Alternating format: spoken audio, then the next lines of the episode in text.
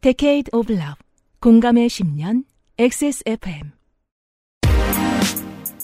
그 아실의 유승균 PD입니다. 시간을 끌고 여론이 지치기를 기다리고 지친 사람들이 이해하기를 기다리자 놀랍게도 이동관은 방송 장악을 할 수 있는 위치에 도달했고 대통령실 털을 잡는데 시정 잡배가 출입했던 것을 문제 삼는 사람들이 줄어들기 시작했습니다. 저도 헬마우스도 화가 났으되 호기심이 이만저만이 아닙니다. 이달에도 열심히 공부하는 헬마우스 코너로 꾸며드립니다. 23년 8월 마지막 금요일에 그것은 알기 싫답니다.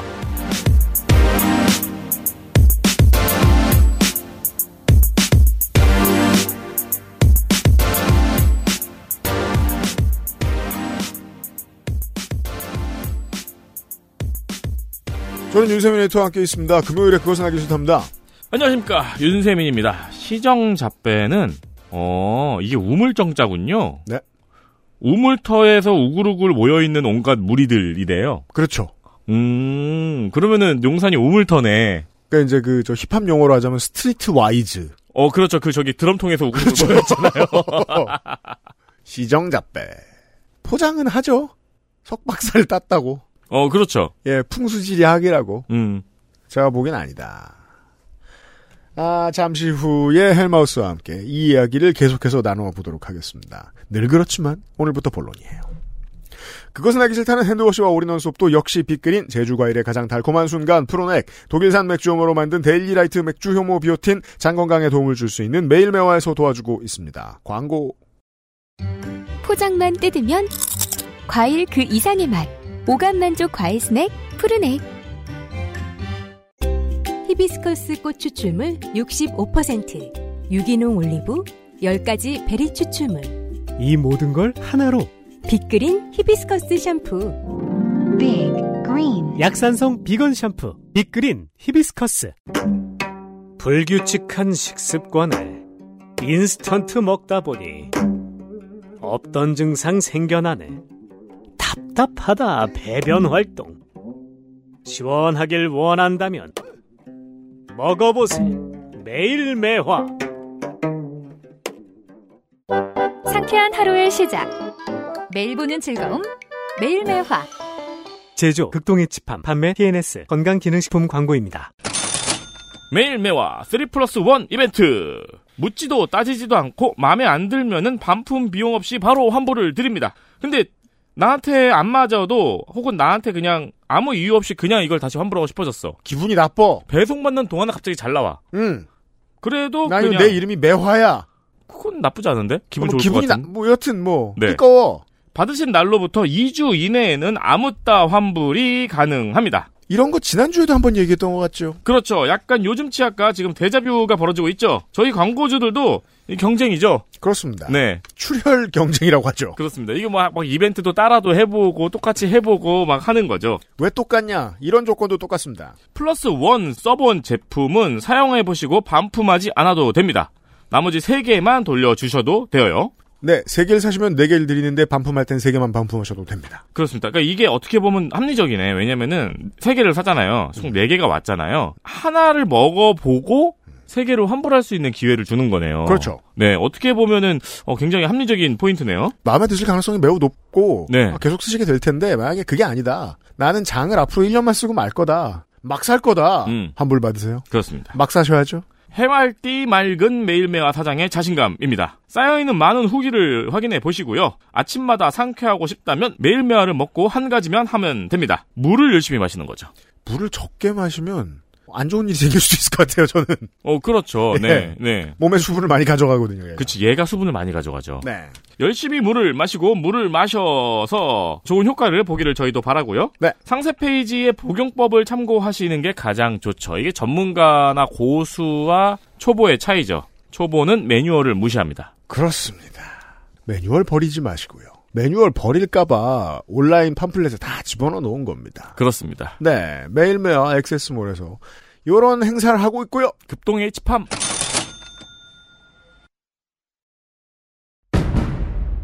동지들 가짜뉴스를 hell로 보내 헬마우스입니다 모멸감을 주고 모욕감을 주고 치가 떨리게 하는 거 거짓말 좀 하지 말란 말이야 이 새끼야 대단한 얘기가 아니에요 가짜뉴스 만드는 유포자수는 너무 많고 그 새끼를 아무렇게나 만들어도 다 퍼뜨려주고 저 오물들을 치우려면 누군가는 오물통 속에 뛰어들어서 그 오물을 뒤집었을 각오 가짜 뉴스 확인 과정. 헬마우스 코너. 팟캐스트 에디션. 올 여름에 한 번 하는 헬마우스 코너입니다. 임경빈 작가가 와 있습니다. 안녕하세요. 헬마우스입니다. 높은 확률로 뭐 가을 이후에는 좀 더 자주 볼 수도 있습니다. 서로 간에 이해가 맞아서. 합의된 적은 없습니다. 근데 강제로 해도 좋아할걸? 아마 그때쯤 되면? 아, 굉장히 한 가지를 예정이기 때문에, 아, 이동관 선생님의 이제 등장과 함께, 아, 슬슬 정리가 될 프로그램들이 이제 후보 목록에 오르고 있습니다. 음. 아, 왜냐면 이제, 원래는 제 이름이 뭐, 임경빈이라는 이름으로 해가지고, 기사 거의 안 나오거든요. 네. 알바 아니거든. 음, 종종 나옵니다. 왜냐면, 우리 이제 국민의힘의 박성중 의원님께서 리스트업을 해가지고, 영광스럽게도 어, 헬마를 올려놨어요. 예, 이제 심지어 헬마우스라는 명칭을 거론하기도 했습니다. 아, 집권 여당의 좌표지대. 어, 집권 여당의 최고위원 회의에서 사실 이름으로만 보면 느낌은 천국만큼 짜친데 굳이 이, 그러니까. 이 이름을 말합니다. 그러니까 아 그걸 그걸 최고위원 회의에서 말할 좀 이상하지 않아요? 좀 헬마우스라고 아니 이야기하려면 CBS에서 임경빈이 나와도 말하지 못하는 그 이름을 어, 어, 그러니까 말이야.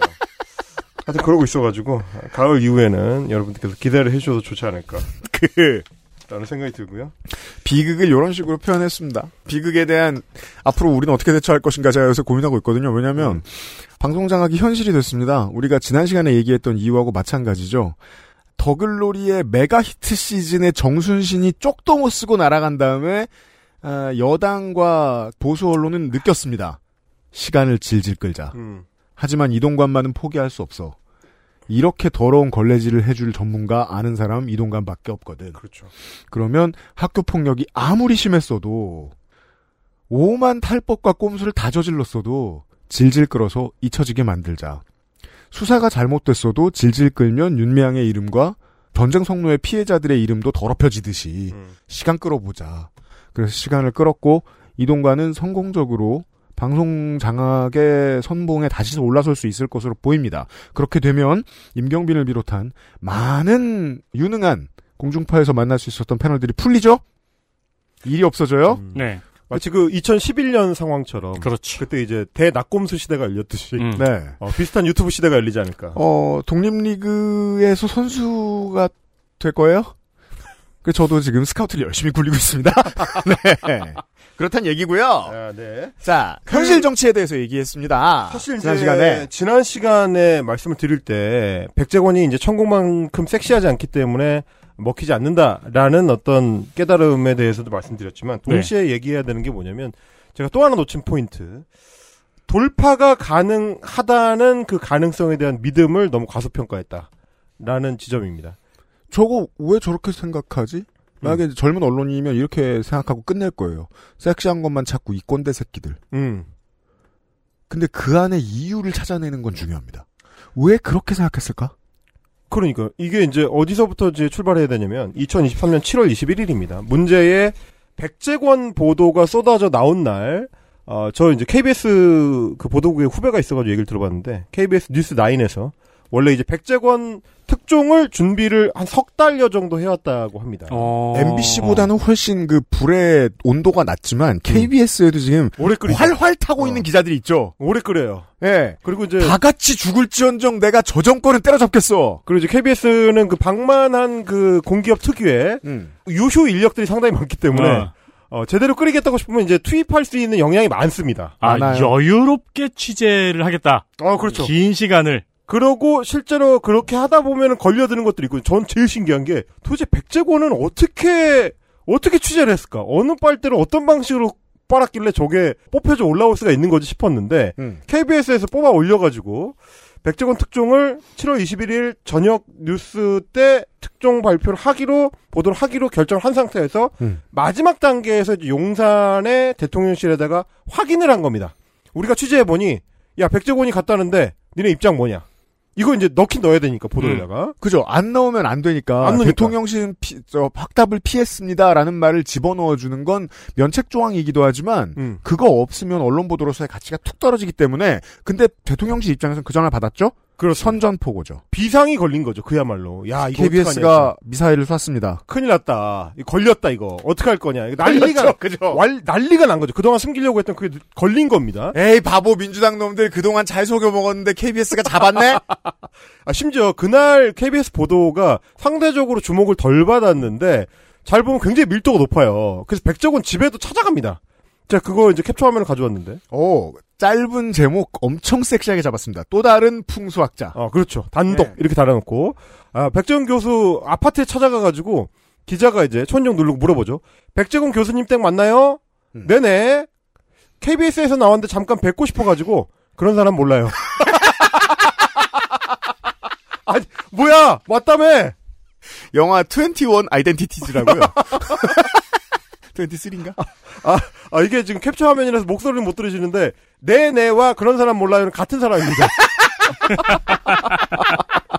이건 이제 백재권 교수 부모님이 백재권 교수 혼낼 때 쓰는 방식이죠. 우리 애 아닙니다. 어 우리 아닙니다. 하여튼 다리 밑에서 찾으세요. 그 어떻게 보면 상당히 밀도 높게 취재해가지고 이게 두 꼭지 이상을 준비를 했더라고요. 음. 근데 용산에 비상이 걸리니까 이거 터지기 전에 김을 빼자. 수비수들이 나타납니다. 그렇습니다. 그래서 어디로 이걸 미리 몰아주느냐? 중앙일보로 어, 내용을 좀 몰아줍니다. 사실상 이- 이거 이거 이제 업계에서는 발주 기사라고 하는데 그렇습니다. 대통령실에서 발주를 하고 중앙일보가 김빼기 기사를 보도하는데 제목이 단독 관저 부지 본인은 천공 아닌 풍수 전문가 백재권 교수 이렇게 돼 있습니다. 사실 이거 많이 보던 가라앉지 않은 선수들 입장에서는 이 문장만 봐도 의도 다 알죠. 그렇죠. 풍수 전문가와 교수를 백재권 앞뒤에 배치함으로써 아, 천공보다 오피셜하고 유능하며 사회 상규상 인정받은 사람임을 강조하죠. 아니 천공은 왜 그냥 천공이고 백재권은 왜 그냥 백재권이라고 안 하고 풍수 전문가 백재권 교수라고 칭합니까? 제가 목요일에 말씀드렸잖아요. 그냥 동네 아저씨임을 숨기는 계략입니다. 음. 그렇습니다. 그래서 실제 내용도 보면 제가 왜 발주 기사라고 했는지를 아실 수가 있는데 거의 내용상으로 설계가 잘 돼 있는 마사지가 잘 돼 있는 내용들을 배치를 해가지고 최대한 백재권이라는 풍수쟁이의 임팩트를 낮추기 위한 노력이 엄청나게 들어가 있습니다. 읽어드리죠. 역술인인 천공과 달리 백 교수는 역술인이 너무 달리 웃기잖아. 달리. 달리부터 들어가요. 백 교수는 풍수지리학 석박사이자 교육학 박사과정을 수료한 해당 분야 전문가이자 아니 수료까지 써주냐고 원래. 논문 통과 못한 새끼란 뜻이고요.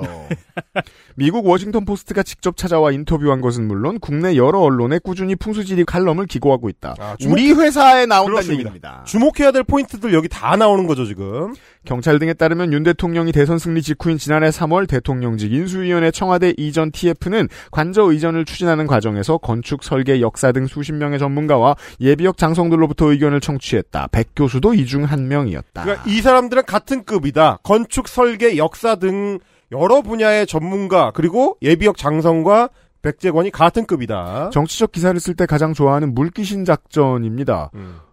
야, 뭐 모든 공과 공공기관이랑 공사에서 다 이런 거 하지 않아? 그렇죠. 한국은 원래 이런 데 아니야? 관저 이전 상황을 잘 아는 여권 관계자도 우리 전통 문화인 풍수지리학적 관점에서 견해를 듣기 위해 해당 분야 권위자인 백 교수의 관저 후보지 방문을 요청한 적이 있다고 말했다. 대통령실 관계자는 일각에서 천공이 국정 운영에 깊숙이 개입하고 있는 것처럼 허위 무속 프레임을 씌워온 것에 대해서는 유감으로 생각한다고 말했다. 야 정말 대단합니다. 지금 이제 읽어드린 이 대목들의 그냥 이거 종합해서 보면 아무 일도 아닌 것처럼 느껴지는 거죠. 음. 자연스러운 어떤 일들. 어제와 같은 오늘. 역술인과는 다른 거다. 그렇죠. 석사고 박사다. 신문에 칼럼 쓴다. 음. 풍수 분야의 전문가다. 음. 이거는 다 허위 무속 프레임이다. 이게 얼마나 큰 승리냐면 원래 정치적 승리는 이래요. 하나에 승리하면 그 다음번 전장도 공으로 가져가요. 그렇죠. 천공 논란에서 지금 민주당이 때리기를 오랫동안 해온 것에서 승리하는 선언이기도 하고요. 음. 동시에 기왕 이렇게 된 거 무속이라는 게 우리나라에서 일상적인 문화라는 것도 좀 인정해 주시지. 아, 그럼요. 다음번 3라운드에서는 천공도 인정해 달라고 하고 건진도 인정해 달라고 할 겁니다. 아, 그리고 너무 웃기잖아요. 해당 분야 권위자인 백 교수의 관저 후보지 방문을 요청한 적이 있다. 이게 무슨 공식적인 어떤 절차와 과정인 것처럼 자연스럽게 얘기하고 있는데, 아니, 그냥, 육군 참모총장 공관을 민간인이 그냥 막 들어갔다는 얘기 아닙니까, 이게. 그렇죠. 관저 후보지 방문을 요청한 적이 있다라는 건 무슨 말이에요 도대체? 자, 현 정권이 쌓아온 실력에 제가 감탄하는 거예요. 정윤회와 최순실 때 우리가 허둥지둥댔던 것에 반면교사로 쌓여있는 무언가가 있다는 겁니다. 이건 실력이에요. 음. 그러니까 이게 사실은 그날 오후에 음. KBS가 뭔가 냄새를 맡았다는 거를 알게 된 용산에서 급하게 만들어낸 프레임인 겁니다. 역술인이 아니고 음. 석사 박사고 아. 신문에 칼럼까지 쓰는 해당 분야의 전문가고 이거는 다 허위 무속 프레임이다. 음. 이 기사 아깝네요. 어. 추석 됐으면 떴으면 좋았을 걸. 아니 그러니까 이렇게 되면 어떻게 되는 거냐면 아니 해당 아니 그리고 이러면 천공이 뭐가 돼? 어, 그렇지. 어, 너는 이제 완전 점쟁이가 되는 그러니까요. 거고. 아니 그리고 이렇게 하면 뭐가 되냐면 해당 분야의 권위자는 관저 후보지 방문을 요청했다 이거잖아요. 그럼 해당 분야의 권위자로 무슨 뭐 남도 단골 어, 무형문화재인 어떤 분을 모셔가지고 구슬해도 되는 거예요. 그렇죠. 어, 그쵸, 그쵸, 그쵸. 아니 그분은 해당 분야의 권위자이자 전문가니까. 그 굿은 그리고 우리나라의 중요한 그렇죠, 문화고요. 그렇죠. 예, 문화고요. 음. 그래서 관저가 들어갈 걸로 예상되는 외교부 공관에 애군을 씻김하기 위해서 우리가 굿좀 했다. 해당 그렇죠. 분야의 권위자를 요청해가지고 부- 모신 건데 뭐가 문제냐. 그게 그게 뭐 굳이 애군을 씻기 위해서가 아니고 그냥 우리 문화의 한 모습을 보여주기 아, 그렇죠, 위해서 그렇죠. 이게 얼마나 좋은 정치적 기술이냐면 이번 정권이 메시지 내놓는 방식에 대해서 이제 많은 언론인들이 이해하거든요. 음. 30%의 기존 지지자만 지키면 돼. 음. 그렇지. 더 나아가서 30%의 기존 지지자의 확신만 키워주면 돼. 그러면 그 30%가 가진 확신을 30% 본인들이 확산시켜 줄 거거든. 음, 그럴 때 이게 너무 좋은 메시지예요. 음. 무속 싫어해? 무속 누가 싫어해? 그렇지. 음. 라고 되묻는 거예요. 아니 니네는 굿 안 해? 라는 얘기를 실제로 했던 게 김건희입니다. 너넨 점 보고 긴장 안 타? 아 김건희 녹취록이 나오잖아요. 유승민도 굿하고 홍준표도 굿했다. 물론 그 사람들이 단칼에 우리는 안 했는데라고 얘기했지만 그건 너네나 하는 거지. 그리고 또 하나 좋은 스킬을 에디터가 짚어준 게, 이 말을, 이 기사를 통해서 천공을 버리거든요? 근데 중앙일보가 생각했을 때도 나쁘지 않은 게, 아무것도 아닌 카드를 1년 반이나 쥐고 있다가 이때 잘 썼잖아요. 아, 잘 썼습니다. 예. 예. 이제 잡혀 들어갔대요, 천공은. 효과를 최대치한 다음에 그냥 버린 거죠. 그리고 네. 이게 또 저는 그런 식으로도 생각이 되네요. 정순신 때 학폭을 태웠으니까 응. 이동관 때는 학폭이 그렇게 섹시하지 않은 거예요. 음. 아, 그거 알고 있죠. 이쪽에서. 알고 어. 있죠. 예, 천공 때 도사를 태웠으니까 백재권 때는 무속이 그렇게 섹시하지 않은 거예요. 네. 그냥 밀어 넣어도 되는 거예요, 이제는. 음. 그게 지금 생각하고 있는 이번 한미일 정상회담 직전에 터져 나왔던 뉴스를 해석하는 방법이잖아요. 음. Sea of Japan을 허용했다. 음. 이걸로 욕 한바탕 먹고 싸움 한바탕 난다 칩시다. 근데 탄핵을 안 당해요? 그러면 그 다음번엔 다케시마예요. 어, 이게, 이게 굉장히 중요한 대목을 짚어주셨는데, 그 제가 계속 실패했었던 이유가, 어, 소위 정통 시사평론, 정통 정치평론 입장에서 봤을 때, 원래 정치라는 거는 이제 보편을 지향하기 때문에, 음. 그러면, 어, 지지층의 확대가 기본적인 목표 지점이거든요. 음. 우리 기- 지지층을 다져놓고, 지지 기반을 넓히는 게 정치적인 어떤 싸움의 기본 양상이 돼야 된다라는 전제를 갖고 있으니까, 내가 35%면 45%가 될 때까지 노력해야 되는 그렇죠. 그래서 과반을 넘겨야 우리가 아, 국회에서 과반을 차지할 수 있다. 근데 이 정권은. 그렇게 안 해요. 그렇게 안 한다는 걸 놓친 거죠. 그러면 어떻게 되느냐? 아니, 뭐 무속이 그렇게 나쁜 거야? 라고 하면 30%의 그 지지층에는 그게 먹히고 심지어 그 지지층의 결집을 강화시키는 도움이 되니까 그냥 쓴다. 음. 똑같은 게 뭐냐면 정순신 사태가 터졌을 때 저 저는 이제 어떻게 비평을 했었냐면은 이거는 대한민국에서 이제 국방 관련해서 어, 국방 의무를 다하지 않은 사람들은 공직에 나가기 힘들어지는 태풍이 불어닥쳤던 것과 비슷한 양상이 될 수 있다. 학폭 이슈라는 거는 연예인들도 하나 터지면은 커리어가 끝나는 것처럼 음. 정치인들한테서도 중요한 맥락의 의미를 가지게 될 것이다라고 예고를 했는데 틀렸습니다. 왜냐하면 아, 한 번 우리가 세게 맞았으니까 그쵸. 다음에는 뭐 이 정도는 무마하고 30%만 납득시키면 뭉개고 갈 수 있다. 음. 이 전략으로 나올 거라고는 생각을 못 했거든요. 아니 미친 거 아니야? 그것만 가지고 정치를 한다고? 생각해보니 흔적은 많습니다. 현 대통령은 부동시로 군대를 안 갔습니다. 그렇죠. 이슈도 되지 그리고 않았어요. 우리 돌이켜 잘 생각해 보잖아요. 그러면은 강릉유 씨인가요? 강릉유 씨 이후로 아, 유승준 씨. 어. 네. 그 이해도 몇 명 있긴 한데 군대 안 간 연예인에 대해서 그렇게 예민하지 음. 않아요. 음. 어쨌든 그러다 보니까 어, 이 프레임 전환이 일종의 이제 여권의 공식적인 의견이 됩니다. 김민수 국민의힘 대변인이 이렇게 얘기하죠. 민주당은 금세 말을 바꿔 조선시대 왕실 털을 정하듯 풍수가가 대통령 관절을 정했다며 또다시 근거 없는 맹공을 퍼붓고 있다. 팩트지 않습니까 지금? 네. 이 근데 말 너무 웃긴 것 같아. 어 근데 백재공 교수는 미래 예측학 박사로서 풍수지리학의 최고 권위자다. 이게 앞뒤가 말이잖아. 그러니까 이게 무슨 말이냐면은 뭐 예를 들어 돼지고기를 먹으면 안 되는 나라에서 음. 민주당은 금세 말을 바꿔 돼지고기를 먹었다고 맹공하고 있다. 하지만 그 돼지고기는 최고의 돼지고기다. 겁내 맛있다. 한 돈이다 뭐 이런 얘기예요. 풍수가가 대통령 관절을 음. 정했다면 맹공을 퍼붓고 있는데 그 사람은 최고의 풍수지리 학자다. 아, 그러니까. 이게 미래 예측학 박사라는 게 어? 엘빈 토플러. 아, 이게, 이게 그게 아니잖아요, 이게. 물론 저희한테는 퓨처 쇼크가 맞아요. 지금 어. 이 상황이. 아, 미래 학자가 아니고 미래 예측학이지 않습니까? 미래? 예측. 아, 미래 예측학이 뭐예요, 도대체? 로또나 사. 어. 풍수 지리학, 풍수 지리학, 그러니까 우리가 알고 있는 그 민속학이 아니고 풍수쟁이지 않습니까, 이게? 그렇죠. 이 미래 예측학이 우리가 생각하는 뭐 회기 분석 같은 거 하는 사람이 아니잖아요. 그러니까요. 미래를 점치는 사람인 건데. 하여튼 요런 식으로 접근을 하더라. 그리고 이제 우리가 생각할 때 더 중요하다고 여겼던 것들.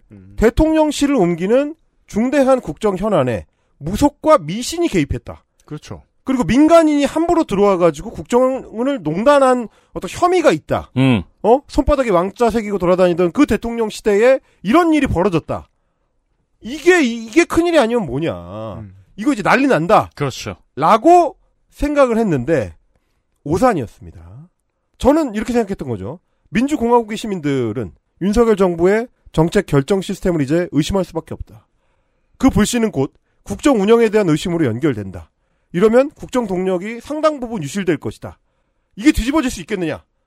라고 임경빈은 생각했다. 나는 믿었죠. 근데 뒤집어졌습니다. 이게 이 얘네들이 내세웠던 이 미래 예측학 박사 풍수 지리학 전문가라는 이 프레임이 먹혔어요. 정면 돌파 성공. 이게 성공이 아무도 지금 이 얘기를 안 합니다. 한 달밖에 안 됐는데 음. 아무도 이 얘기를 안 해요. 아니 이게 어떻게 어떻게 이런 일이 벌어질 수가 있냐? 아니 지금 무속인이 등장을 해가지고 대통령실 관저 자리 정하는데 직접 개입을 한 정황이 확인이 됐는데 이걸 왜 한 달 지나니까 아무도 얘기하지 않지? 그럴 수도 있지. 그러니까 1년 내내 얘기했잖아요. 시작부터 국정농단의 모든 요건을 다 갖추고 출범했고 행정 실수로 인한 크나큰 참사가 여러 차례 반복됐다. 근데 왜 계속 30%지? 음. 아, 우리는 그 답을 1년 만에 찾아가고 있는 중입니다. 그러고 있는 겁니다. 그러니까 제가 여기서 그냥 좌절하는 거는 그냥 어, 평범한 민주당 지지층의 이론인 거죠. 음. 야 이게 왜 35%가 안 깨져? 음. 아니 이런 일이 일어나는데 사람들이 이걸 그냥 모른 척 지나간단 말이야? 너무 열받는다. 라고 하면 이제 이렇게 평론을 할 수 없는 거고 음. 왜 이러지를 이제 한번 생각을 해봤습니다. 음. 그러면서 이제 유피디님하고 이제 통화를 했죠. 네. 유피디님이 카플레이로 이제 통화를 하는데 처음에 잘 안 들렸어요. 뭐라고 하는지. 네. 뭐, 뭐, 뭔 이론 있잖아요. 이 얘기를 하길래. 뭐라고요? 이렇게 했는데, 음. 뱅뱅 이론, 뱅뱅 이론. 제가 그 얘기를 했죠. 어, 요 얘기를 했어요. 제가 그걸, 그걸 듣는 순간, 어, 뭐랄까, 깊은 고민의 끝에 만난 이 한 줄기 빛. 아, 이거구나. 뱅뱅 이론이다. 아, 내가 유피디한테 전화를 한 게 아니고 법률한테 아, 전화를 했나? 그렇지. 이런, 이런 해답이 나오나? 남편을 사랑해라. 그 쉬운 답을 내가 여기서 찾았구나. 아, 이거 뱅뱅 이론이다. 그것은 싫다. 제 12회. 네. 취재 기록 딴지 포스트. 13년 전입니다. 조선일보와 한겨레의 뱅뱅 이론 도용. 아, 이 챕터였습니다. 그죠. 춘심애비님이죠. 춘심혜민님 잘 어. 지내고 있는 걸로 저는 알고 있고 춘심애비님 여전히 딴지에 글 활발하게 쓰고 계시더라고요. 가끔 쓰고 있더라고요. 음. 이 뱅뱅 이론이라는 개념도 이 춘심혜비가 처음 만들어내가지고 처음 만들었어요. 예 처음 만들어서 딴지에 글을 썼는데 요거를 보고 감동한 기자분들이 몇몇 계셨던 네. 것 같아요. 조선일보 한겨레. 네. 그분들이 뱅뱅 이론을 갖다 쓰는데 딴지에 디- 디귿자도 거론 안 하고 음. 춘심애비의 치읓자도 거론을 안 해서 열받으신 춘심애비님이 이제 그 알실에 왔었던 그렇죠. 시절입니다. 이때는 2012년 4월 음. 26일 음. 딴지의 춘심해비님이 올린 글의 타이틀은 승리의 필수 교양 1편 뱅뱅 이론 음. XSFM입니다. 딸기예요?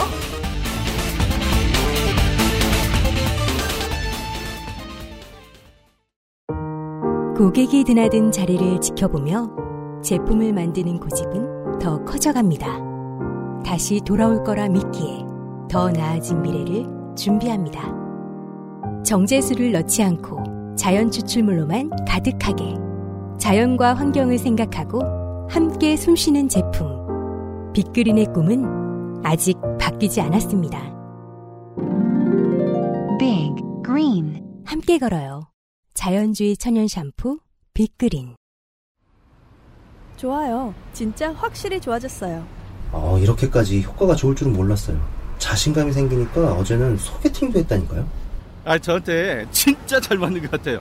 저 이거 먹으니까 세상에나. 아, 저 이마선을 따라서요. 잠먹. 야야, 잠만. 마고 마고 마고. 누구 망하는 걸 보고 싶나? 말할 수 없는 고민? 직접 확인해 보세요. 데일리 라이트 맥주 효모.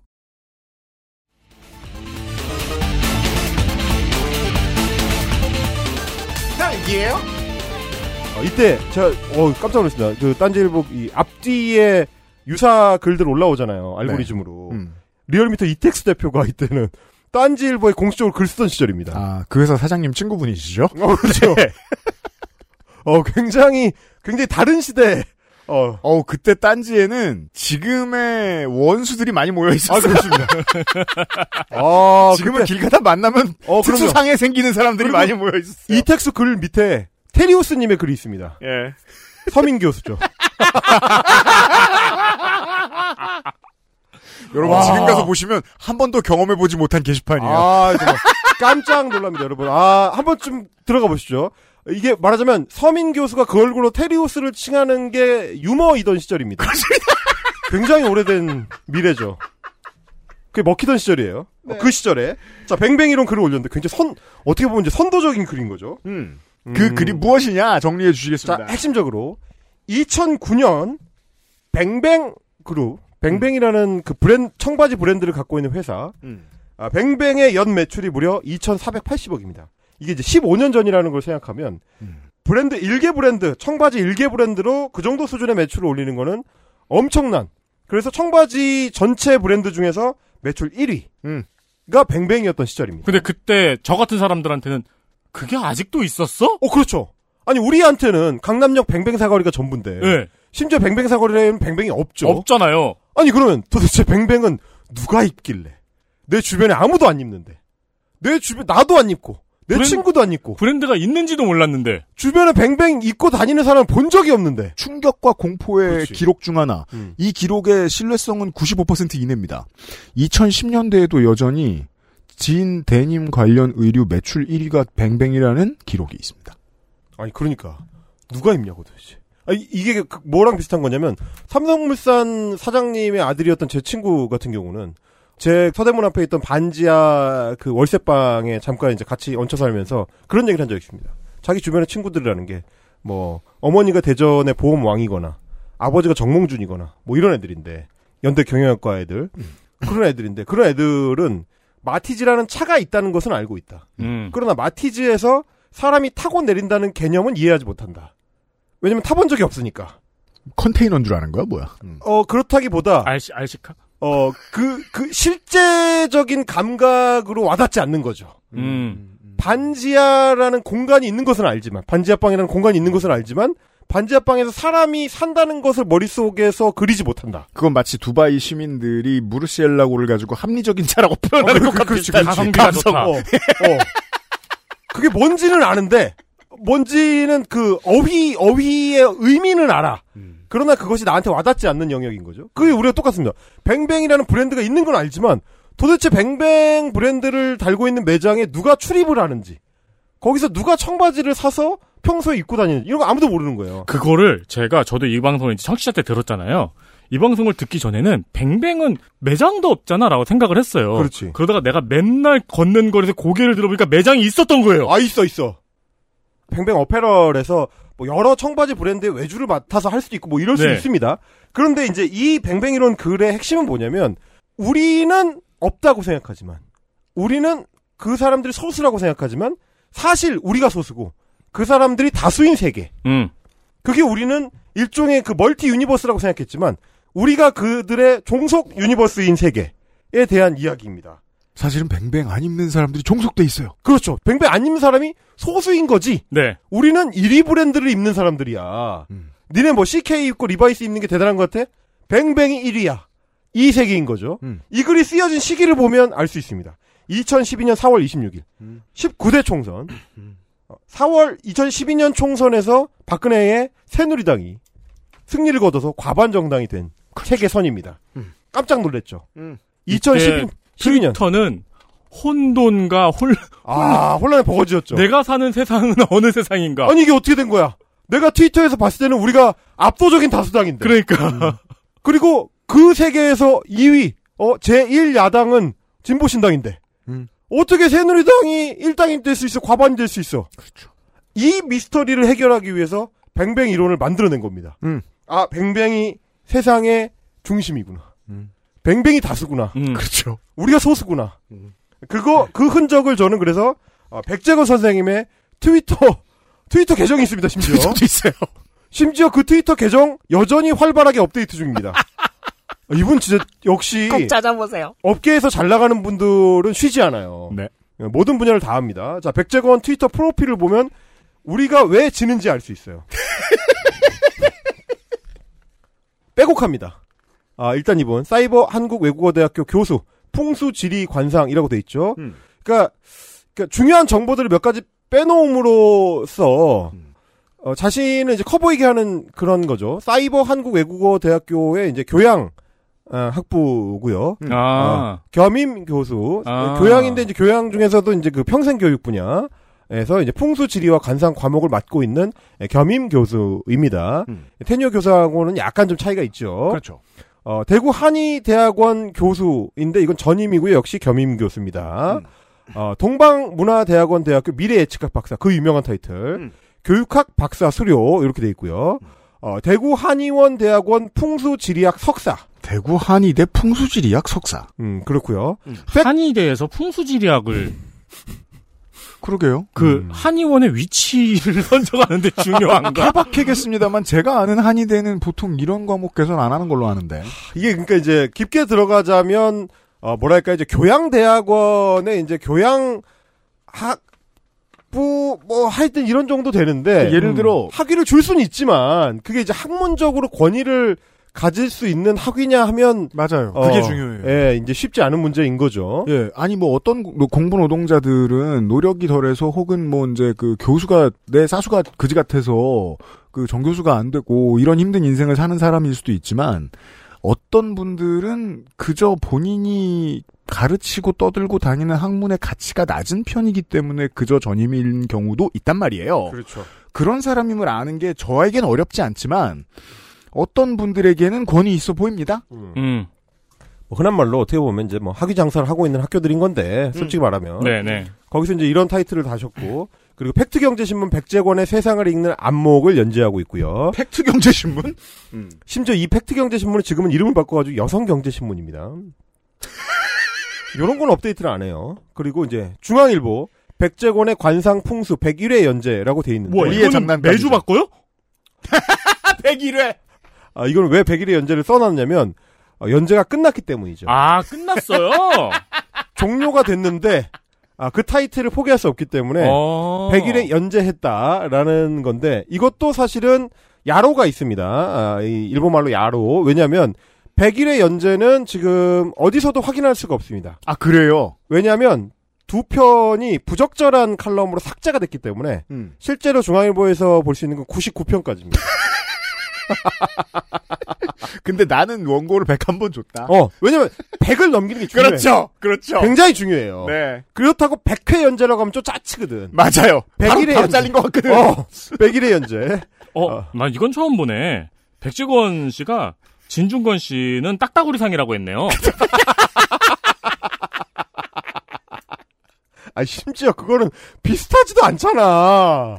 다행히 중국에 있는 동물이군요. 그건. 아, 그리고 이제 네이버 백재권의 관상가치의 94회 연재 이렇게 돼 있는데 네. 자 이런 타이틀들이 곧 우리가 아, 패배하게 된 그러니까 제가 역사 앞에서 패배하게 된 음. 원인입니다. 이 타이틀들이 먹힌다라는 거죠 이게. 어디 먹히니 이렇게 쓰죠. 어, 먹힌다라는 겁니다. 음. 그러니까 점쟁이, 무당, 역술인 같은 미신들과는 다르게 이 사람은 전문가다라는 겁니다. 옛날에 옛날도 아니고 몇 년 전에 여행 갔다가 조금 외진 데 있는 병원을 갔었어요. 근데 이제 이렇게 하더니 뭐 체질 이야기를 하고 막 그러는 거예요. 목이 아파서 갔나 그랬던 것 같은데 갑자기 인바디를 재라고 하는 거예요. 음. 그 인바디를 재더니 인바디 결과를 가지고 제 체질을 이렇게 논하더라고요. 뭐? 그 나는 그걸 인바디인 걸 알고 있지. 그렇지. 나는 그거를 한때 일주일에 일주일에 한 번씩 쟀으니까. 네. 근데 그 동네 어르신들은 아, 이 인바디의 의미를 정확하게 해설하는 게 아니고 그렇죠. 인바디를 해몽하는 거죠. 어마어마한 최첨단의 무언가인 거죠. 아, 이게 지금 비슷한 맥락인 건데 아까 이제 저희가 그 말씀드렸던 것처럼 그러니까 전 시간에 살펴봤던 거는 국민의힘과 정부 여당 그리고 대통령실에서 내세우는 건 두 가지죠. 하나는 신문에 칼럼 연재하는 사람이다. 그 나머지 하나는 석박사 학위 타이틀이 있는 사람이다. 음. 이두 가지가 핵심이잖아요. 그리고 그걸 바탕으로 해가지고 교수다. 음. 이건데 백재권한테 이 판을 깔아준 핵심은 언론이다라고 봐야 되는 게 특히 종합일간지 중앙일보의 고정필진이라는 이 권위 그죠. 이게 가지는 무게감은 여타의 점쟁이들과 백재권을 구분시켜줍니다. 그렇게 되면 칼럼을 고정적으로 연재할 정도의 이 기품과 품격을 갖춘 전문가라는 인상 때문에 추가적인 일거리가 어, 들어와요. 일거리가 들어옵니다. 특히 인터뷰 요청. 음흠. 이게 굉장히 중요해요. 그렇죠. 그러면 어, 시간이 갈수록 이 사람은 더 많은 인터뷰가 언론에 쌓이게 되고 그럴수록 더 권위가 풍부해집니다. 이게 이 선순환이 일어나는 거죠. 음. 이걸 해주기 위해서 제일 중요했던 게 중앙일보 칼럼인 거죠. 백재권의 관상 풍수. 홍석현과의 아주 깊은 어, 연결고리를 바탕으로 한 네. 중앙일보 칼럼란에 이렇게 소개가 되어 있습니다. 제도권의 학위를 따기 위해 8년 공부한 자연을 연구하는 미래 예측학 박사. 이 뒤에는 진짜 개소리인데 자연을 연구하는 미래 예측학 박사라는 건 점쟁이라는 얘기잖아요. 아니지 뭐 농사 같은 걸 연구했을 수 있죠. 아 올해는 싹이 튼다. 아 그게 옛날 어, 주나라 시절의 천문학자들 아 아닙니까? 그렇죠. 갑골 문자 뭐 이런 거 하던 그 그거 빼면 앞에 이제 중앙일보가 중요하게 중심을 둔 건 뭐냐? 제도권 학위를 따기에 8년 공부한 거거든요. 우리 모두 제도권 학위를 따기 위해서 4년 공부하지 않았나요? 그죠. 근데 수, 수료했잖아. 사실. 가만 있어봐. 그러면 제도권 학위를 따기 위해서 8년을 공부했다는 얘기는 대학교 4년을 빼면 실제로는 석사 2년, 박사 2년 했다는 얘기인데 음. 너무 이거 날림으로 딴 거 아닙니까 이거? 그렇게 치면? 그렇게 쉽게 딸 수 있는 게 어딨어요, 공부 노동자 여러분. 천재는 그죠? 가끔 석박사를 동시에 진행하긴 어, 하는데. 농축산인이 술병을 들고 쫓아올 거예요, 이런 소리 하면.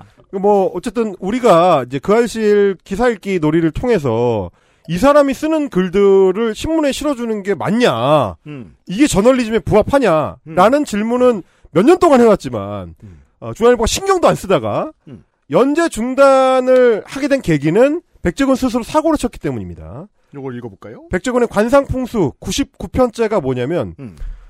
순한 인상 뒤에 숨겨진 폭력성의 경악이라고 돼 있습니다. 그러면서 그리고 이때 다룬 것은 심석희 선수입니다. 그렇습니다. 어, 조재범 전 쇼트랙 코치 음. 그리고 심석희 선수 조재권의 심석희에 대한 성폭행 문제죠. 음. 그걸 다루는데 순한 인성 뒤에 숨겨진 폭력성의 경악이라고 돼 있죠. 음. 어, 그러면서 여기에 글을 뭐라고 했느냐면 조재범 코치를 두고 음. 순박한 인상을 지녔다 라고 표현을 했고 음. 그래서 이제 그 순한 인상 뒤에 이제 폭력성이 숨겨져 있다 이런 식으로 이제 표현을 한 거고 음. 피해자인 심석희 선수에 대해서는 상처가 얼굴에 투영되기 때문에 관상을 보면 잡아낼 수 있다. 그러니까 이건 미리 그냥 예측을 해가지고 어, 떤 문제가 있다는 거를 알아낼 수 있다라는 식으로 글을 쓴 겁니다.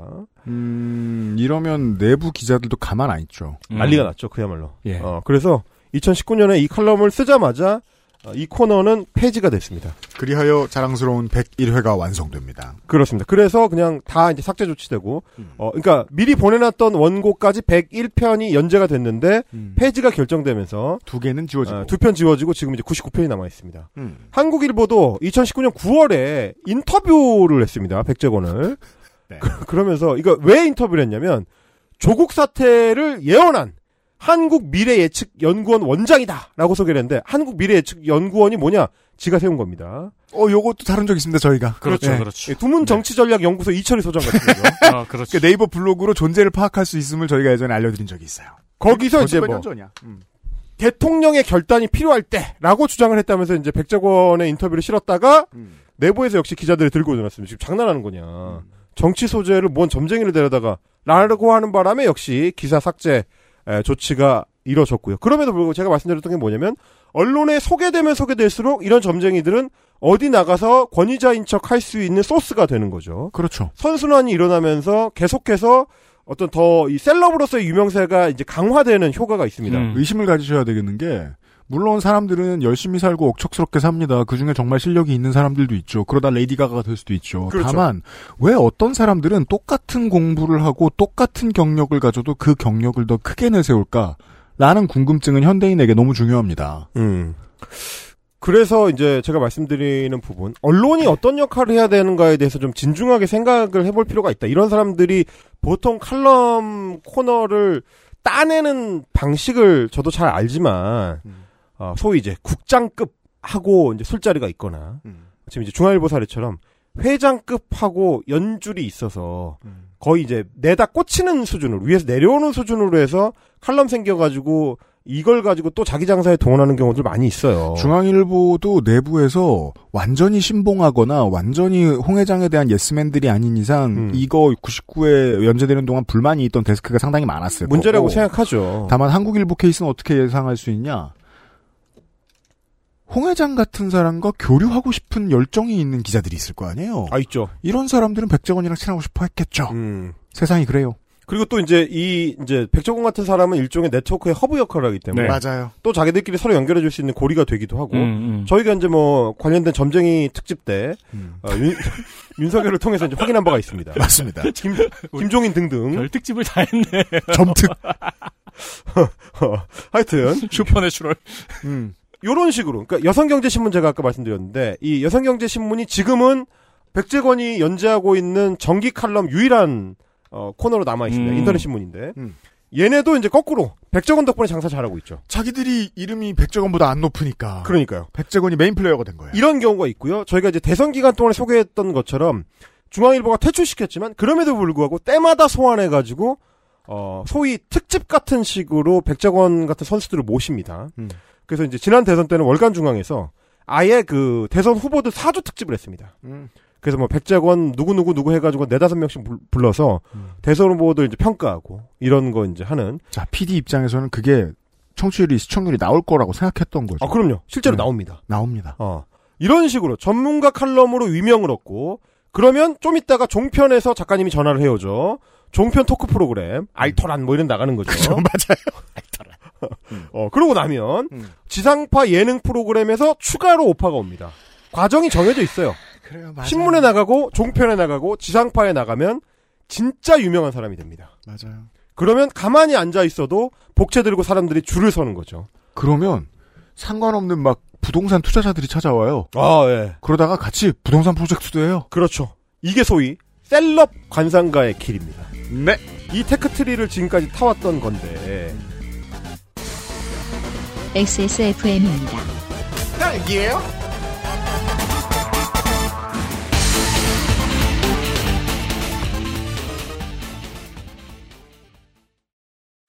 매일 매화는 불규칙한 식습관, 스트레스로 인해 예민해진 배변 활동을 원활하게 도울 수 있는 건강 기능 식품입니다.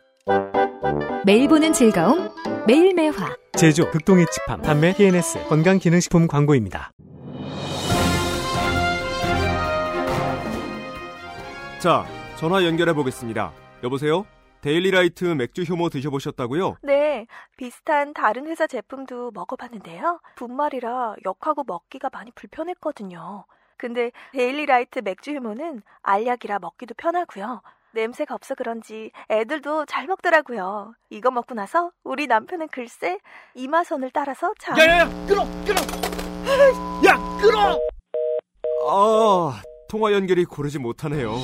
들을 말씀은 아직 많이 남아 있는데 아쉽습니다. 말할 수 없는 고민 직접 확인해 보세요. 데일리라이트 맥주 효모. 제주의 깨끗함을 그대로 담은 감귤. 그 위에 얹은 달콤한 화이트 초콜릿. 입안 가득 녹아드는 색다른 풍미. 촉촉함 속에 감춰진 바삭한 식감. 먹을수록 빠져드는 고급 천연 초코 디저트. 제주의 신선함에 달콤함을 더하다. 과일 그 이상의 맛. 오감 만족 과일 스낵 푸르넥 감귤 초코. 입이 심심할 때 과자 말고 더 산뜻한 거 없을까? 더 비싼 거. 제주 스폰서 제주 과자의 푸르넥은 어떨까요?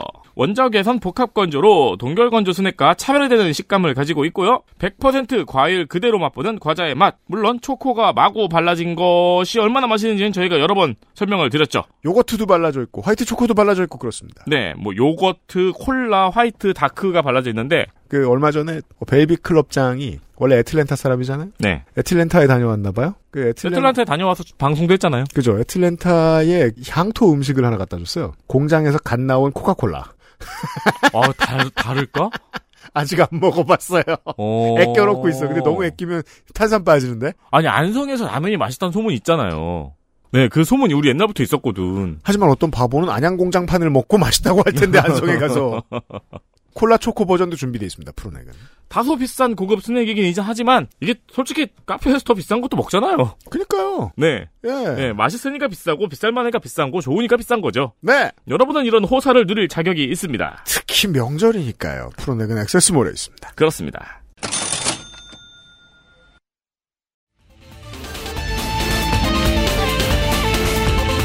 딸기예요?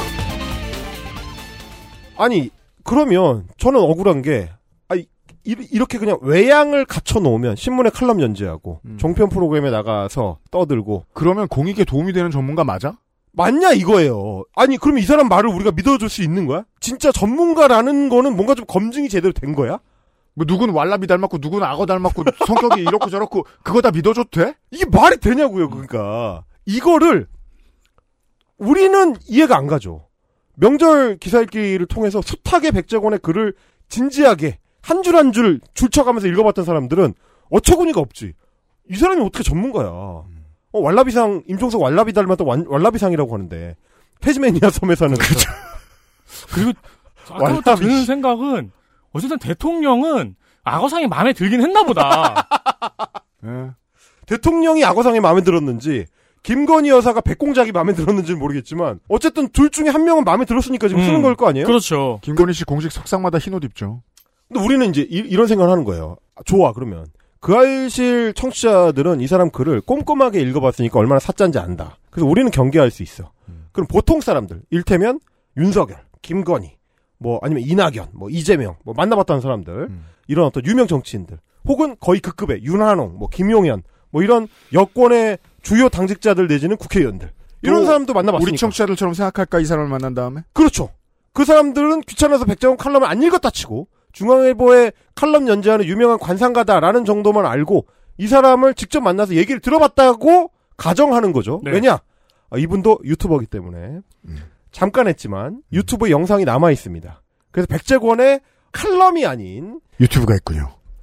육성을 저희가 들어볼 수 있는 기회가 많습니다. 방송에 나간 것들하고 이제 닥닥 긁어 모아가지고 제가 들어봤습니다. 들어보면 다른가? 칼럼 말고 실제로 들어보면 전문가로서의 설득력이 있는가? 이 사람한테 나의 정치적 결정의 중요한 순간을 위임할 수 있을 정도로 신뢰가 가는 사람인가? 2001년에 2001년에 민주당 중진들이 그런 말했어요. 이인재가 만나보면 훌륭하다. 그래서 만나본 사람들이 결국 다 노무현을 찍었다. 그래. 그래. 홍석현 같은 미디어 분야를 30년 이상 해온 사람. 이 사람도 홀릴 정도로 이 사람이 전문적인가? 뛰어난가? 나도 한번 그 루트를 그대로 따라가 보자.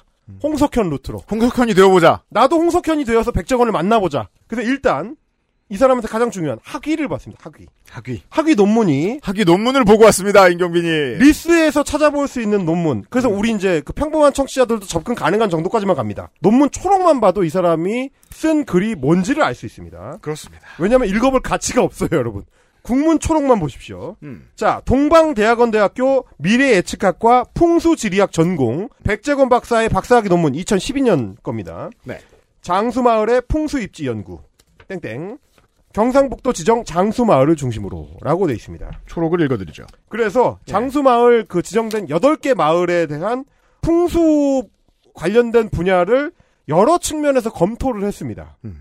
보죠. 그러면 그 결론이 먼저 보겠습니다. 제가 읽어드리죠. 본 연구는 경상북도가 2010년에 초고령 사회, 괄호도 읽을까요? super aged society에 대한 대비로 선정한 8개 장수 마을의 풍수 입지를 분석한 것이다. 이러한 연구는 장수 마을의 조건으로서 풍수 입지가 무엇인지를 구체적으로 검토하는 것이며 기후적인 특징도 검토의 범위에 포함했다. 장수 마을로 선정된 지역의 주민들은 장수하고 있었다. 알고 있어요. 초록에 이런 거 쓰면 짠! 교수한테 맞아도 할 말이 왜 수려운지 알 수 있고. 아, 개웃긴 게 뭐냐면, 장수, 그러니까 보통 이제 뭐, 괄호치고 한자를 넣을 수 있다고 칩니다. 보통 음. 그럴 때는 우리는 이제 병기를 하는 나라가 이제 아니니까, 어, 장수 괄호 열고 한자로 장수 이렇게 써 있어요. 동음 이의로 헷갈릴 수 있을 경우나 아니면 전문 용어라서 한자로 이제 그 추가 해설을 해줘야 될 필요가 있을 때 그때잖아요. 근데 장수가 그럴 필요가 있는 단어인지는 일단 모르겠고. 그러니까요. 근데 둘째로 뭐냐면 앞에 장수 앞문단에 썼는데 뒷문단에 또 장수를 괄호하고 한자 또 넣어줬어요. 아, 맞아요. 초록에 이러면 안 돼요. 맞다. 이것도 틀렸지. 이것도 틀린 거고. 그러니까 이런 식으로 한자에 굉장히 집착해요. 일부러. 아, 흔히 흔히 나오는 이게 이제는 쉽게 말할 수 있습니다. 오래된 청취자들도 많으시니까 그 무식한데 유식해 보이고 싶은 사람들 습관. 별거 아닌데 한자를 괄호로 엄청 넣어놨고 제가 봤을 때는 한자로 해설할 필요가 있는데 안 넣은 경우가 또 엄청 많습니다. 주민들이 지금 실제로 어떻다를 굳이 초록에 넣어야 한다면 주민들이 주로 비명 행사하고 있다. 그러니까 이럴 땐 넣어도 되는데 특이점이 있어야지. 장수하는 거면 장수말이라 소리 다 장수하고. 있었다. 네. 65세 이상은 물론이고 85세 이상의 고령자, 괄호 열고 고령자가 다른 지역에 비해 많았다. 아니 그게 장수한다는 거잖아. 장수마을의 사람들은 늙었다. 그리고 그, 다음 문장이 뭐냐면 장수마을의 사람들은 되게 늙었다. 장수마을은 백호, 괄호 열고 백호가 청룡, 괄호 열고 청룡보다 크거나 세력이 강하였으며 이러한 입지 조건으로 인해 여, 여자, 괄호 열고 여자 아, 그, 내가 그래서 얘만 얘기한 거야. 이걸 왜, 왜 괄호를 해줘요? 가 더 장수하고 있다. 음, 아, 그니까 이게, 이게 잘 보시면. 네. 이게 지금 학술 논문입니다. 음. 박사학위 논문이거든요. 네. 저는 저도 이제 석사를 수료밖에 못하긴 했지만 음. 논문 준비하면서 계속 고민했던 게 내가 이 정도 수준을 학위 논문이라고 해서 제출해도 괜찮을까? 였거든요. 계속 생각해야죠. 영원히 생각하게 되죠. 그게 이제 학문을 한다는 사람의 어떤 기본 자세고 학위를 줄 때는 당연히 그걸 보는 건데 음. 이 사람은 나 같은 고민을 안 한 거야. 보세요. 장수 마을은 백호가 청룡보다 크거나 세력이 강하였으며 무슨 말입니까 이게? 그러니까 백호는 뭐고 청룡은 뭐야? 그럼 그 동네는 백호가 살고 청룡이 살아요? 그 이제 그 그 사신사를 얘기하는 걸로 봐서 사신사가 이제 그 저 주작 현무 청룡백호잖아요. 그렇죠. 그럼 이제 좌 좌청룡 우백호인데 어 그게 뭐 그게 뭐냐고 그러니까 이게 학위 논문인데 예. 그게 뭔지를 우리도 알 수 있게 해줘야 될 거 아니에요. 그러게요. 크거나 세력이 강하였다. 어 그리고 크거나 세력이 강하였다는 것도 일단 무슨 말인지 그러니까 의미 해설이 안 되는 얘기를 전제해놓고 그냥 막 얘기를 하는 거죠. 그리고 여성이 더 오래 사는 건 WHO도 다 알고 있는 거고 입지 조건과 무관하게 일반적으로 그렇습니다. 바로 그겁니다. 이건 인과관계가 성립이 안 되는 거예요. 예. 백호가 청룡보다 크거나 강하고 이 입지 조건 때문에 여자가 더 장수한다. 이게 어떻게 학문적으로 입증된 결과입니까? 이게 논문 초록에 이렇게 써주면 이게 논문으로서의 어떤 가치가 있는 게 되나요? 사신사의 생기와 성별은 저는 무관한 걸로 알고 있습니다. 야, 나 이 분야에 대해서 완전히 모르는데 그래도 이게 이상한 소리라는 건 알아요. 나가면서 읽을까요? 장수마을은 사신사의 높이와 균형성, 거리의 안정성이 있으며 사신사 상호 간의 거리와 조화는 장풍 국면의 조성과 동시에 마을의 안정성, 괄호 열고 안정성. 난 장풍이 더 궁금한데? 그러니까 장풍을 해줘야지. 에 지대한 영향을 미친다. 장수마을의 주산은 목성산이 주를 이루고 거- 마을은 모두 산, 괄호 열고 산. 에, 면, 괄호 열고 면.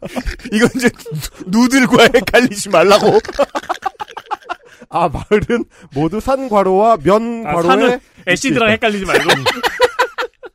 안산은 대부분 외래 안산이고 백호는 모두 본신용이었다. 아, 그러니까 이게 저는 왜 이걸 이걸 지금 제가 길게 인용을 했느냐면 좀 네. 보세요. 음. 학위 논문이라는 거는 보편성이 핵심입니다. 저는 그렇게 배웠어요. 음. 그래서 논문을 발표했을 때는 그 논문을 읽어보면 음. 누구라도 이 학문적인 목표 지점이 뭔지를 알 수 있어야 되고 음. 그걸 통해서 인류 보편의 이윤에 이바지 할 수 있어야 네. 논문의 가치가 있는 거예요. 그래야 발표를 할 수가 있어요.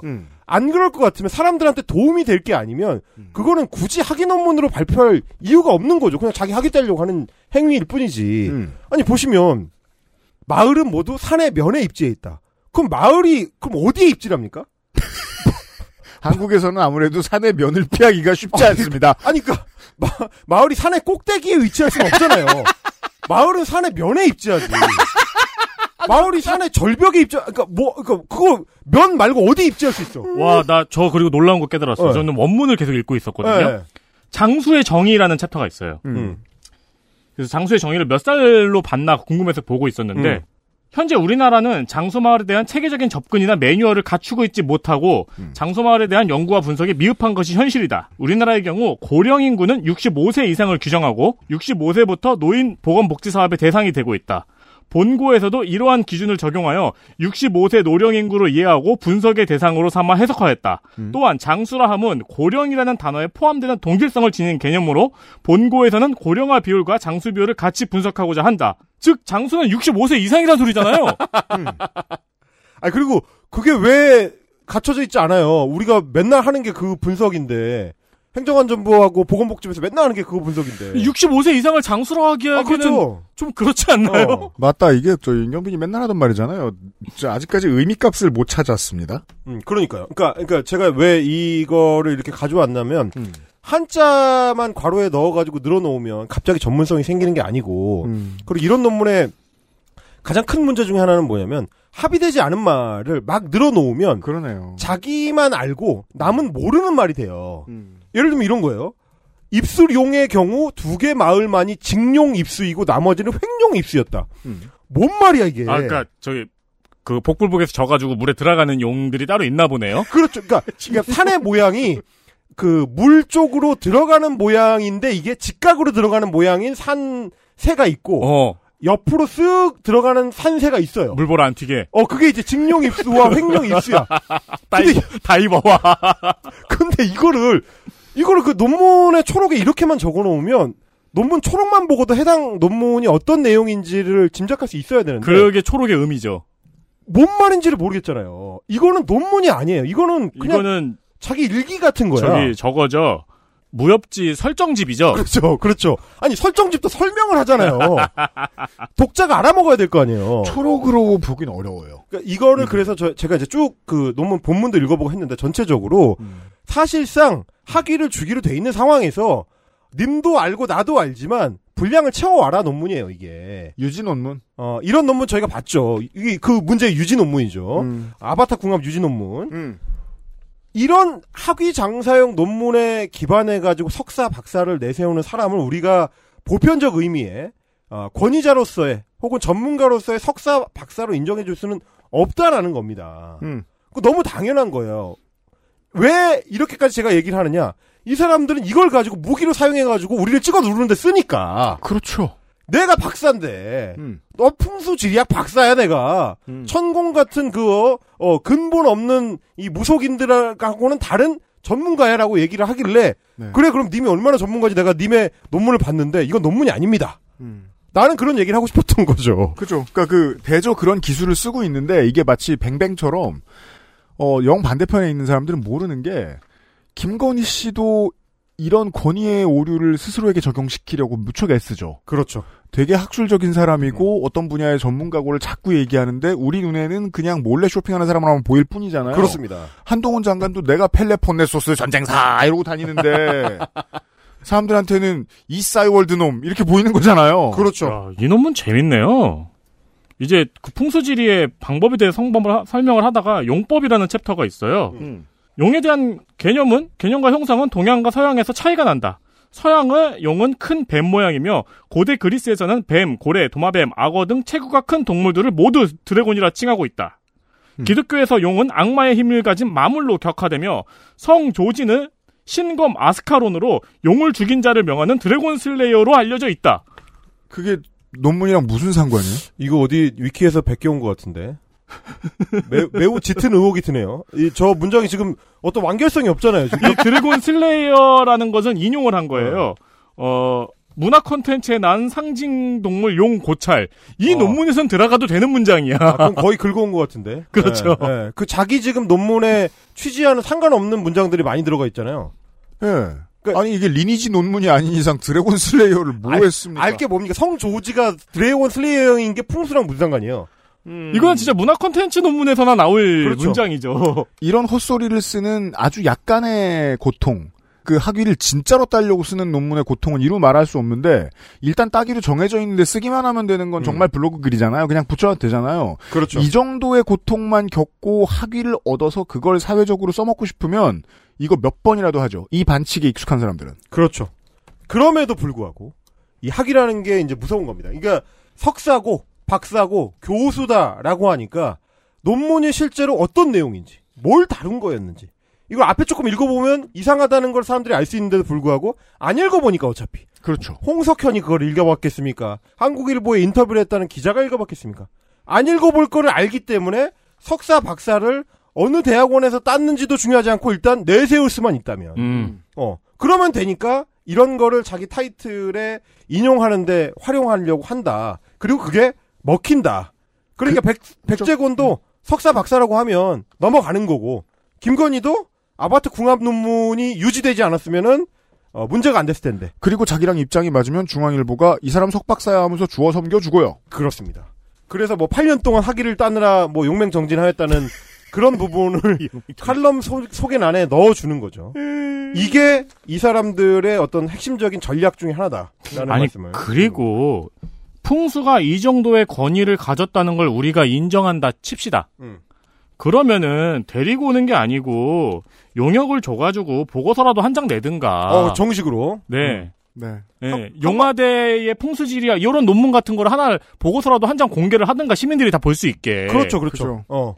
쥐들도 사실은 그게 안 먹힐 거라는 걸 알기 때문에 마스크 씌워가지고 쓱 가면 야 오늘 그 왔다 간 거는 적지 마라고 그- 했던? 그러니까요. 당당했으면 먼저 알려줬었어야 됐고 용역을 넣겠죠. 정말로 모신 오피셜한 전문가였으면 밥을 사주는 데에도 세금이 들어가야 되거든요. 그렇죠. 그래야 예의죠. 그럼 기록에 남을 거예요. 그렇죠. 그리고 결정적으로 그러면 천공이 왔다 갔다라고 얘기했을 때 천공 아니다. 백재공 교수가 왔다 갔다. 그 사람은 그때 전문가다. 말했으면 되지. 그렇습니다. 그때 얘기하면 되잖아요. 이제 와서 그런 논리를 만들어내는데 그의 이런 박사 논문이 이제 동원되고 있는 것이다. 음. 라는 거고. 네. 아, 그리고 이제 본격적으로 유튜브로 입문한 2021년 9월 이후에 네. 우리는 그의 진짜 목소리를 이제 만날 수가 있습니다. 아, 헬마우스는 또 유튜브를 검색해봐야 됩니다. 그렇습니다. 백재권의 세상을 읽는 안목. 이런 게 있답니다. 아, 이런 유튜브 채널이 있습니다. 근데 이제 세 편 업로드하고 더 이상 업로드가 안 됩니다. 음. 아, 조회수를 보니까 이제 장사가 안 되는 것 같으니까 올리다 말았어요.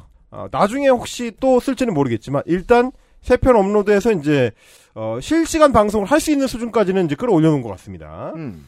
여성경제신문 유튜브 채널에서 이제 같이 제작했던 영상을 몇 개 이제 잘라가지고 어, 두 편 올렸고 TVN 예능 중에 식스센스 라는 프로그램이 있는데 제가 지난 시간에 말했던 예능이죠. 아. 그때 이제 그 아실 청취자들 난리가 났죠. 아 그래요? 네. 아, 시즌 2 시즌 2에 출연한다라는 예고편을 올려놨습니다. 아 그리고 이제 그 예고편에 어, 이 백재원 교수의 수업을 듣는 학생들의 응원 댓글이 이제 줄줄이 달려 있습니다. 교수님 응원합니다. 항상 재밌는 수업 감사합니다. 구독 누르고 갑니다라고. 그렇구나. 어 그리고 이제 매번 이제 백재원 교수가 직접 감사합니다라는 댓글을 꼬박꼬박 음. 아, 달아줬고 본 방송 기대됩니다. 상당히 기대되네요. 화이팅 뭐 이런 거. 아, 그 댓글을 지금 제가 보고 음. 있군요. 아마 본인이 이제 수업 시간에 얘기를 한 것 같아요. 음. 어, 아마 유튜브 홍보를 해가지고 학생들이 들어온 게 아닌가 싶은데, 요게 이제 1년 전에 멈춰 있습니다. 음. 그리고, 어, 저희는 이제 실제 그의 아, 목소리를 이제 들어봐야 되는 거죠. 내일 이 시간에, 어, 못 들을 걸 몰아서 들려드리겠습니다. 재밌긴 한데요. 그건 재밌는 거고, 이번 주에, 어, 헬마가, 혹은 제가 이 드리려고 하는 말씀이 무엇인가를 다시 한 번만 remind를 해드리면서 오늘 시간을 마무리하도록 하겠습니다. 자, 세계일보도 지금 2023년 7월 25일에 이런 뉴스를 내면서 백재권을 한번 어, 감싸줍니다. 박근혜 탄핵 전 청와대 고위 관계자의 경고. 백재권 관상 풍수 전문가 과거 재조명. 지난해 3월 대통령 관저 선정, 과정에서 서울 한남동 육참총장 공간에 동행한 것으로 알려진 풍수 전문가 백재권 사이버 한국 외국어 대학교 겸임 교수에 대한 관심이 뜨겁다. 긴 거 봐. 백 교수는 이- 지난 2018년 북미 정상회담 당시 김정은 국무위원장과 주변 사강 정상 관상을 주제로 워싱턴 포스트 아시아 지국장과 대담도 했다고 한다. 백 교수는 중앙일보 고정필진으로 2017년에 백재권의 관상풍수 코너에 99편의 칼럼을 연재했다. 이 사람 뭐 감정있어요? 101편이라고 써야지. 2019년 동물관상으로 사람의 운명을 본다 저서를 출판하기도 했다. 2021년부터 현재는 여성경제신문의 백재권의 세상을 읽는 안목을 연재 중이다. 뭐 헬마우스 코너 요약이네. 조성민 기자인데 조성민 기자가 이게 뭐 누구한테 저 심부름 받아 쓴 건지 본인이 생각해서 쓴 건지 알 수는 없지만 상당수의 보수 언론들이 요걸 그대로 주어 섬겼고요. 음, 전문가다 이 사람. 음. 지금 저희가 계속 얘기했었던 논리를 거의 그대로 요약해 놓은 건데 그렇죠. 이 사람 그렇게 간단한 사람 아니다. 아니 그러면은 청와대 옮길 때 그렇게 국민적 분열이 심했잖아요. 자문단으로 모셔야죠. 그때 홍보 좀 하지. 야, 그 자리는 백재권 교수가 추천한 자리야라고 하면서. 아, 심지어 추천한 자리가 또 아니라고 하고 있습니다. 지금. 그래요? 예. 육삼총장 공간을 이 사람은 추천을 했는데 음. 우리는 외교부 공간으로 갔다. 말 듣지도 않았다 우리가. 요렇게 지금 얘기를 하고 있습니다. 말 듣지 않은 것까지 홍보해야 돼. 아, 그럼요. 이게 그 이번 정권의 패턴을 이렇게 읽을 수 있죠. 뒤에 주어 담으면서 긍정을 반하고 부정을 반합니다. 음. 사실 이거 좋은 사람이야. 남들 다 하는 거야. 괜찮은 거야. 몰래 한 거 아니야.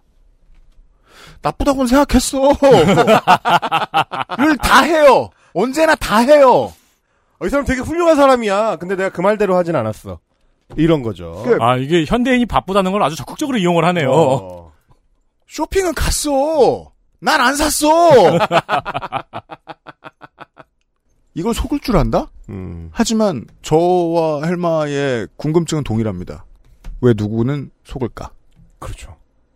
왜 누구한테 standard 메시지로 먹힐까? 이거에 속는다고? 그럼 이게 그냥 막 어수룩한 내가 아는 뭐 정치는 별로 신경 안 쓸 것 같은 그 사람들 빼고 말이에요. 저는 더 나아가 20, 30, 40대 기자들은 어땠을까? 음. 저는 그들도 속았으니 이게 이대로 넘어갔지라고 믿는 사람입니다. 어느 순간 이거 그냥 지나가도 돼. 음. 별거 아니야. 라는 판단이 데스크에도 현장의 기자들에게도 있던 겁니다. 이건 모두의 컨센서스예요. 아니, 아니 아니었으면 탄핵됐어야 된다고. 우리가 이번 정권 들어 그렇게 수많은 유튜버를 다뤘음에도 불구하고 점쟁이도 다뤘고 이번 시간 이번 헬마우스 시간이 이번 정권에서 가장 중요한 시간이네요. 그렇습니다. 내일 백재권의 목소리와 함께 돌아오겠습니다. 여름의 헬마우스 코너입니다. 토요일에 다시 만나요. 고맙습니다. XSFM입니다. I D W K 딸기예요?